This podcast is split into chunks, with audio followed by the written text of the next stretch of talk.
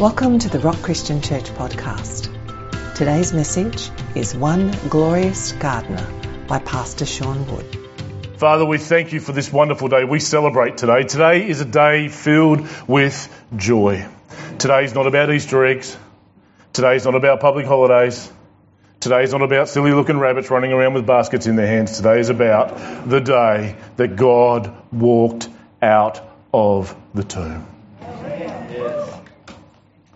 Thank you, Jesus, for what that means for us. In your wonderful name. Amen. If you've got your Bibles, you'd like to meet me in John chapter 20. We're going to jump around a little bit. uh, if we look over history, there's been many days that we would mark on the calendar. Maybe there's days that we would say, I can remember where I was when that happened. And, uh, you know, I can remember where I was, for example, when I heard the news about the Twin Towers. Uh, Bill might say that he could remember where he was when World War I broke out.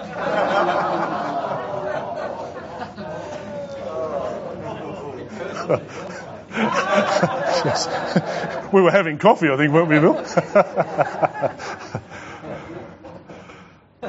uh, just very recently, and a little bit more about that in a moment, I can remember where I was last Easter.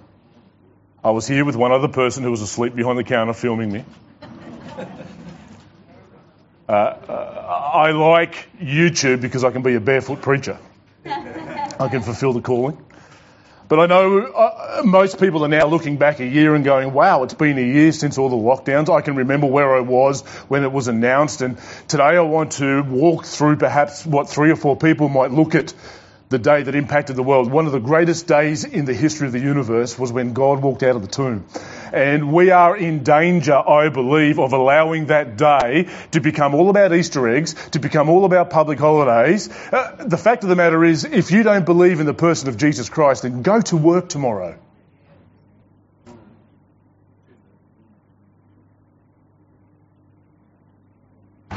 If Jesus is a myth and if Jesus is a fairy tale, which, by the way, even atheistic historians don't agree with, then go to work on Monday. Otherwise, let's press the pause button for a moment. Let's forget about public holidays and chocolate. I need to forget about chocolate, by the way.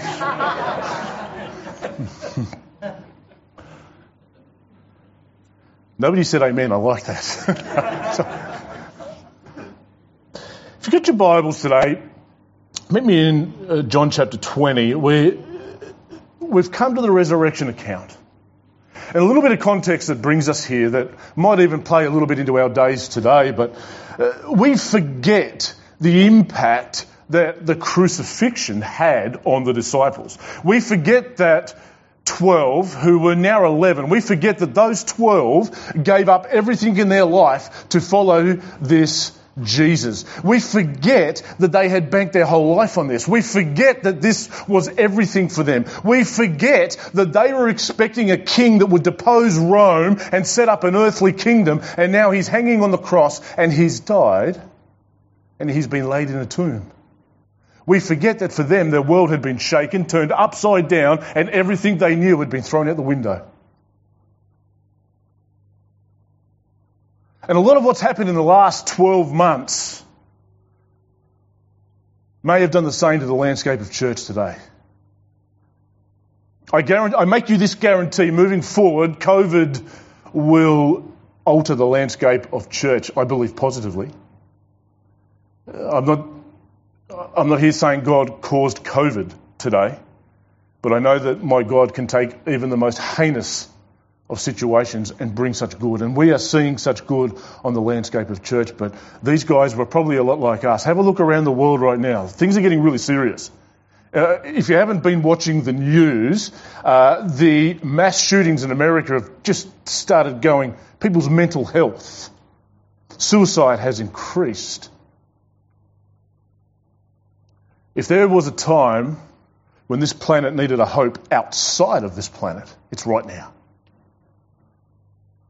I'm tired of hearing the fact that we live in unprecedented times. I get the greatest privilege in the world to visit a man that's 99. He will be 100 in August. But if you sit down and listen to his story of the last 99 years, we are not living in unprecedented times. We've had Spanish flus. We've had world wars. Try living through a world war when they thought Germany was going to conquer the globe and they never knew when it was going to end. Imagine living on food stamps. And we think we've got it tough today. We're not living in unprecedented times, but the world needs hope. I want to introduce you to four people today that think that this day that we celebrate today brings the greatest hope to each and every one of us. First one we will get to a bit later is Mary Magdalene. Verse 1 of chapter 20 says, Now on the first day of the week, Mary Magdalene came to the tomb early, while it was still dark, and saw that the stone had been taken away from the tomb. Two and a half ton stone. Get to that later. Verse 2 So she ran and she went to Simon Peter and the other disciple, the one whom Jesus loved. And we know that John's talking about himself here. And she said to them, They have taken the Lord out of the tomb, and we do not know where they have laid him. So Peter went out with the other disciple, and they were going toward the tomb. Both of them were running together, but cardio wasn't Peter's strong suit. They were both running together, but the other disciple outran Peter, and he reached the tomb first. And, and stooping to look in, he saw the linen cloths lying there, but he did not go in. I want to press the pause button for a moment. We will get back to Mary Magdalene in a moment, but I, I want to introduce you to two gentlemen. The first one is Simon Peter. Imagine the hope that he would find. Uh, uh, it's, it's like the penny has dropped. It's like the light has gone on. It's like someone's pulled the curtains back for Peter right now because Jesus always spoke about the fact that he would die and, and he would be raised. They never really understood what he meant. They couldn't see victory in that kind of defeat. But, but what we see here now is an excitement. Could it be possible? Could everything that Jesus said be possibly true? And Peter runs. But don't forget the Peter that we're talking about. There might be people here today that identify a little bit with Peter. As we go through Peter's story very quickly, there might be people here that say, you know what, when I look in the mirror, I see a Christian like Peter. I know I do. Here's Peter that, uh, have a listen to some of his triumphs. Here's Peter that when everybody else is in the fishing boat, pulling in all those fish, he's the only one that turns around and says to Jesus, Away from me, Lord, from a sinful man. He got it. Fast forward to Matthew chapter 16 when, when Jesus is asking his disciples the greatest question in the universe, the one that all of us need to answer. When Jesus asks his disciples, Who do you think I am? Who do you say I am? Peter's the one that pipes up and says, You are the Messiah, the Son of God. And Jesus said to him, Blessed are you, Simon Barjona, because flesh and blood hasn't revealed this to you. Wow. It'd be the same Peter, John chapter 6. Isn't it interesting how nothing's new under the sun? John chapter 6, we find that hundreds and thousands of people are following Christ. Why? Because he fed their bellies. Jesus even turned around to them and said, You guys are only following me. I'm doing the Sean Wood version today. You guys are only following me because you have filled your bellies. You're only following me for what you can get out of it. And then, of course, like nothing's ever changed, a hard teaching comes and they all turn around and say, This teaching's hard. Who can bear this? We're out of here. The temptation is to dull down the message, but Jesus never dulled the message down. He turns hundreds. If Jesus was a pastor today, you get the sack. Because hundreds, if not thousands, left straight away. If you're measuring attendance, you've got a problem. If and he turns to the 12 and he says, Do you guys want to go as well? Listen to Peter. Peter says, To whom shall we go? We have come to realize that you are the Messiah, the Son of God, and you hold the words of eternal life. Wow. Top of the class, Peter. Peter thinks he's got it all together. Peter thinks I'm the number one disciple. Look at my faith. now we're starting to maybe identify a little bit with Peter. Peter thinks he's got it all together. Jesus says, You're going to deny me, Peter. Peter said, I wouldn't deny you, even if I have to die with you. Isn't it interesting how a couple of hours can make a world of difference in a person's life? Even if I have to die with you, Jesus, I would never deny you. And Jesus says, Before the rooster crows, you will deny me three times. And so many people say that the defining moment in Peter's life was the day of Pentecost. The defining moment in Peter's life was when that rooster crowed. And he realized, you know what, I haven't got it all together. Because what happened was, as we all know, Peter even swore.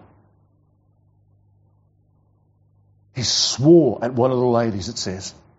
I don't know this man. And Jesus turned and looked at him as the rooster crowed. It's that Peter. Anybody here got a past like that? I tell you what, sometimes when I look in the mirror, I see Peter. I see a guy who thinks he's got it all together but has made a million mistakes. How many of us have drifted away from Jesus? I've got some really encouraging words for you today. If there is hope to be found in the tomb today, you can leave your past. Have a listen to this. I think this is one of the most profound verses in Scripture. Mark chapter 16, which was written by John Mark, but orated by Peter. This is the same account. Have a listen to this. I love these words. Verse 6 And he said to them, Do not be alarmed. You seek Jesus of Nazareth. This is the angels who was crucified. He has risen. He is not here. See the place where they laid him. Verse 7. I love this. But go tell his disciples and Peter.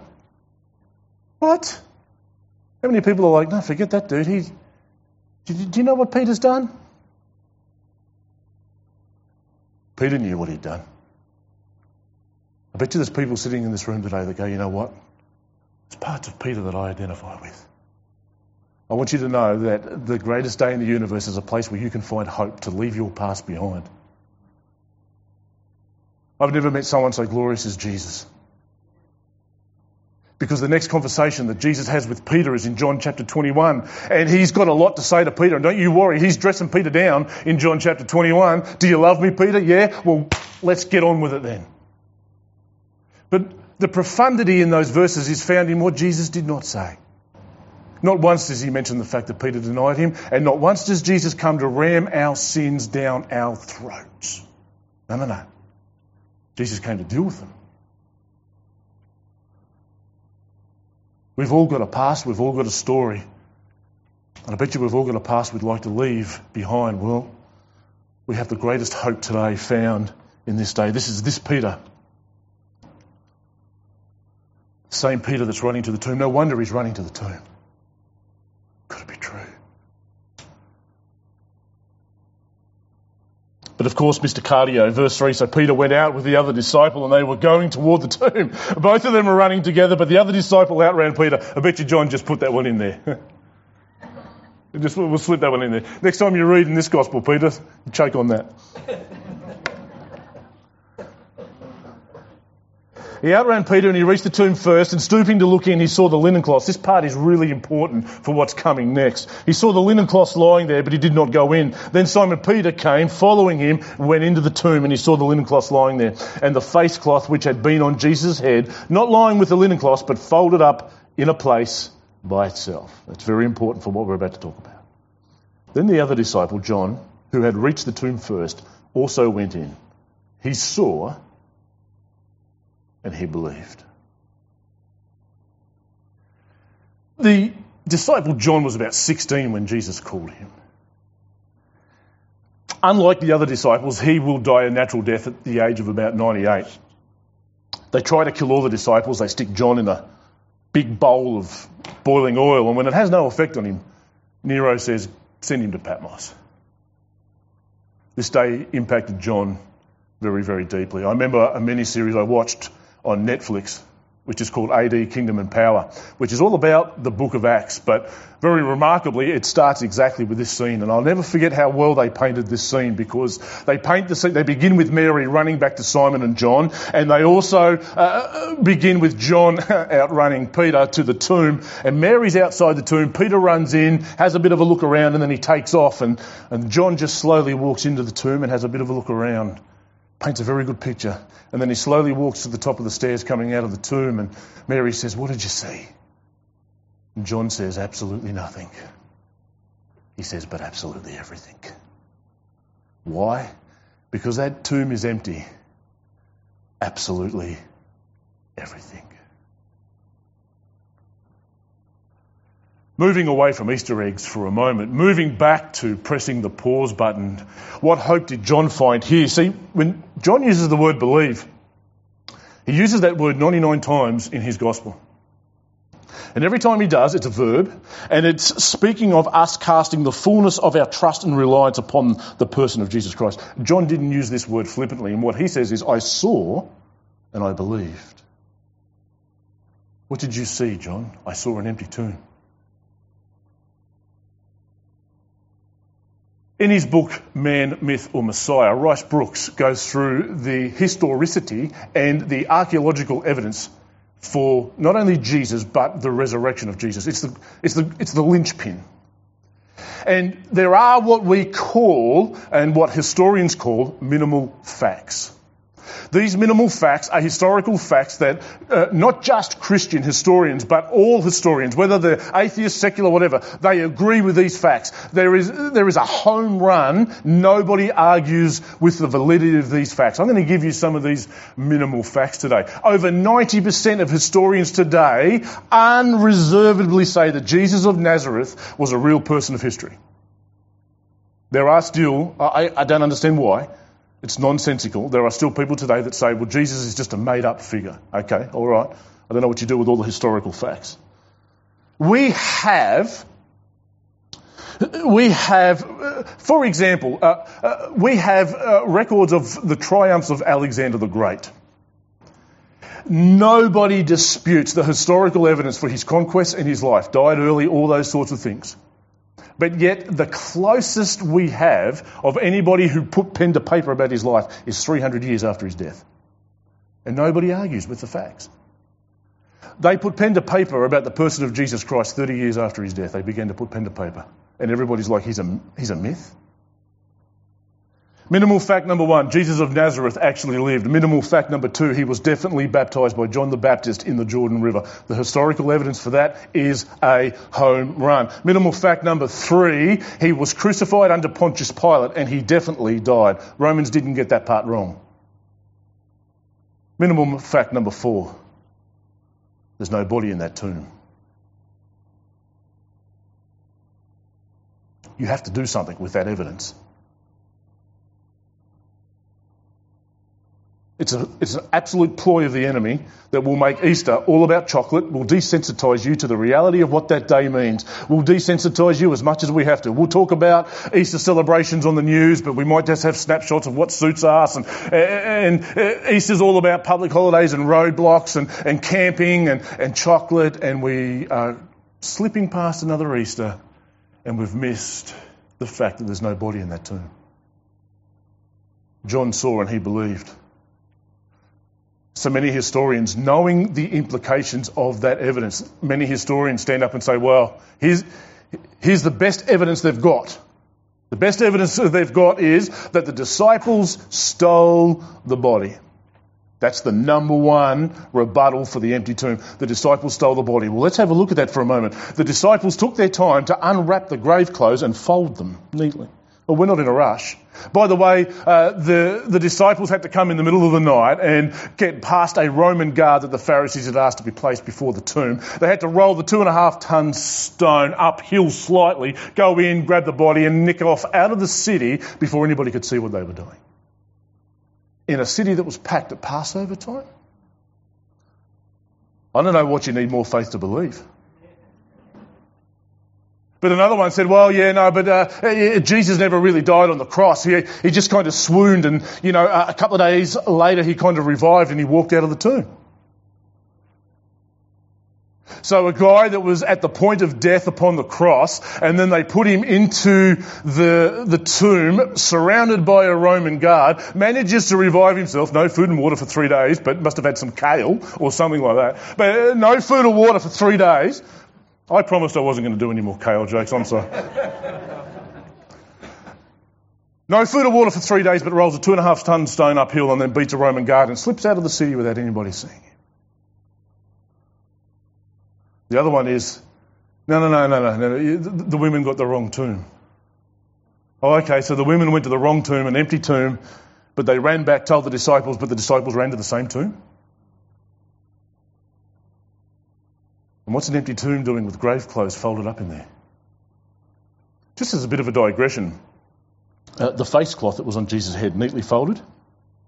Uh, in the first century, when you were reclining at somebody's table, they would give you the same cloth. And if you needed to get up from the table and go and excuse yourself or something, you would just throw that cloth there. And that was, if you were done, sorry, if you were finished with the meal, you would just throw the cloth and discard it. But if you hadn't finished the meal, you would neatly fold it and place it where you were. And that was a sign to everybody I'm not done, I'm coming back. So the disciples walk in and find the cloth nicely folded. I'm not done, I'm coming back. The disciple John, he saw and he believed. When he walked in and there was nobody in that tomb and the grave clothes were sitting there, he knew exactly what that meant. He meant that there was the strongest evidence in the universe that Jesus was who he said he was.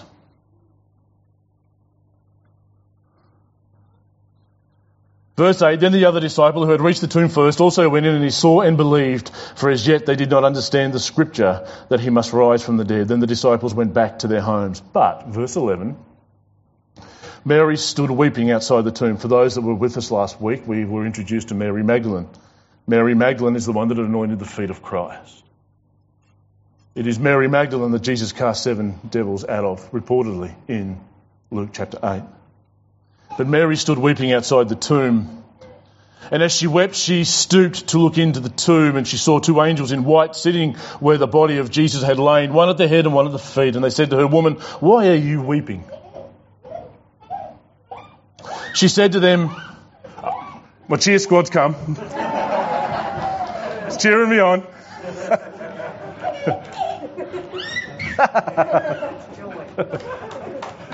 I meant Stephen. Stephen's my cheer squad. Yeah, thanks.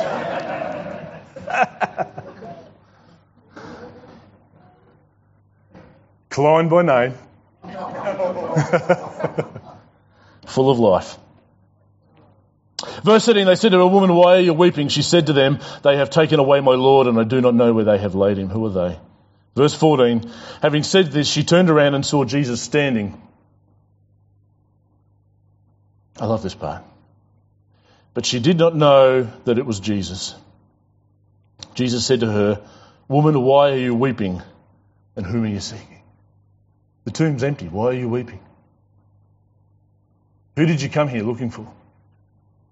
It's interesting to note that every account in the other synoptic gospels accounts the fact that the women came with spices in their hand. They were coming to prepare a body for burial. I want to ask everybody the same question that Jesus asked Mary today. Who did you come here seeking? Who, who did you come here looking for? Just another man?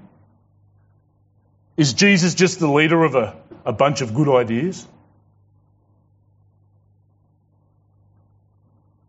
If you keep reading, you're going to read about a man named Thomas. And he would answer that question this way My Lord and my God.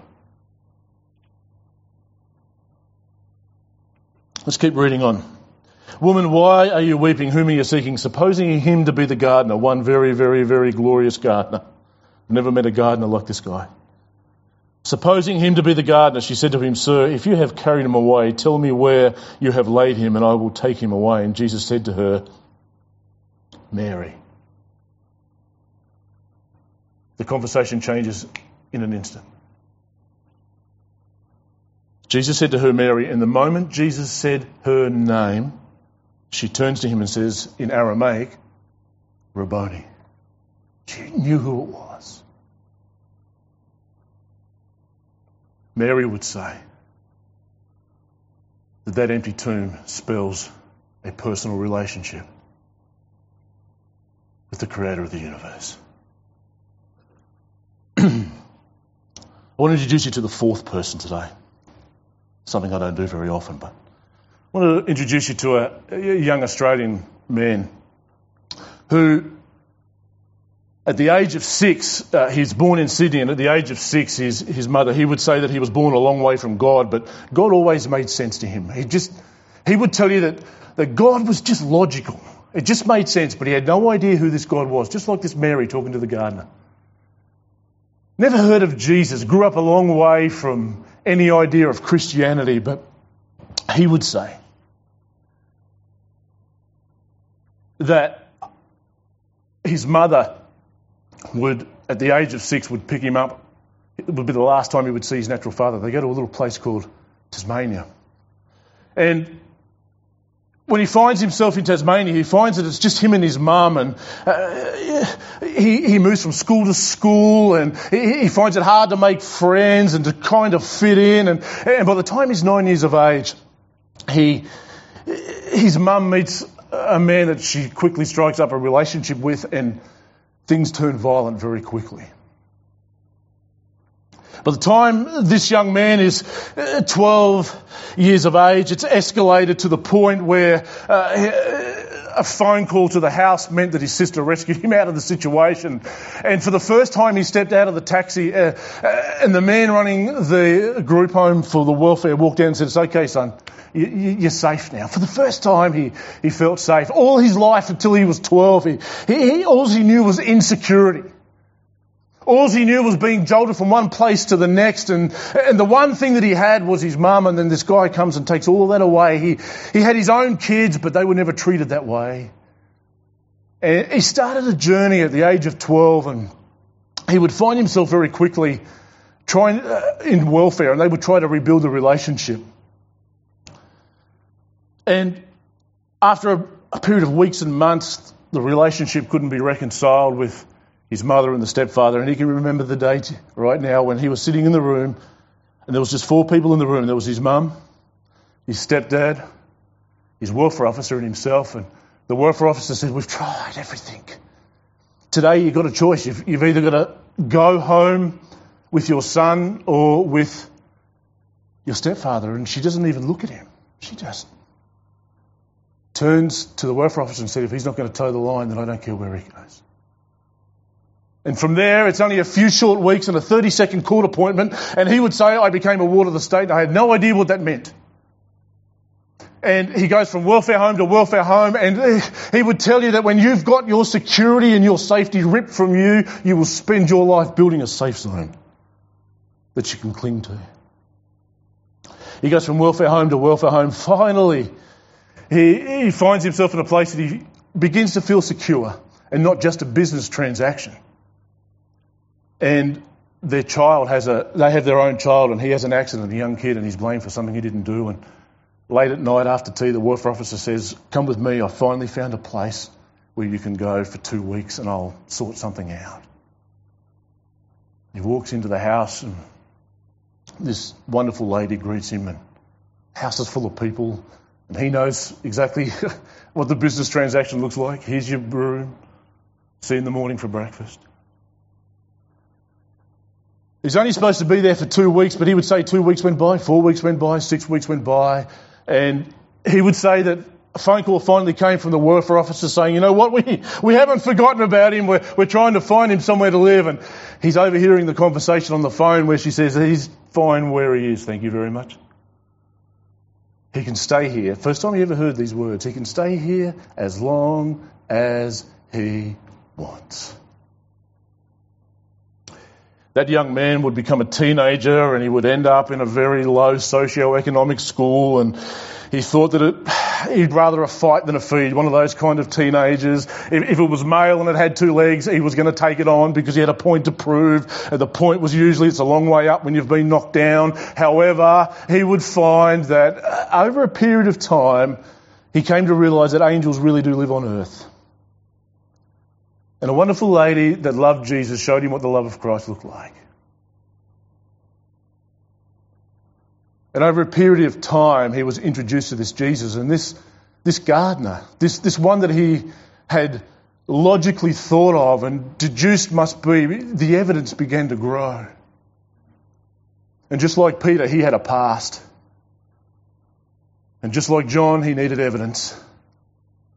And just like Mary, he could stand before you today, and he is standing before you today, and he can tell you that he can remember the day that the creator of the universe said to him on the inside, Sean.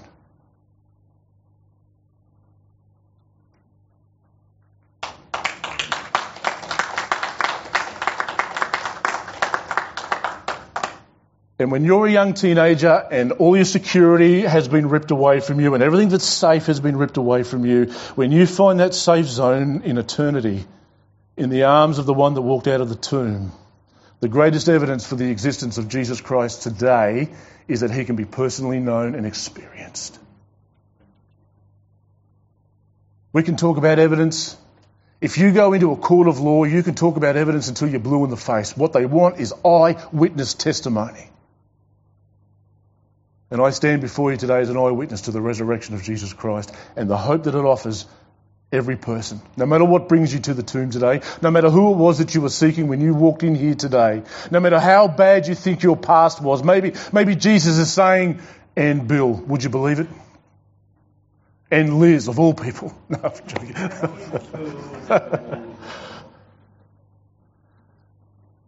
and many times Jesus has said, and Sean.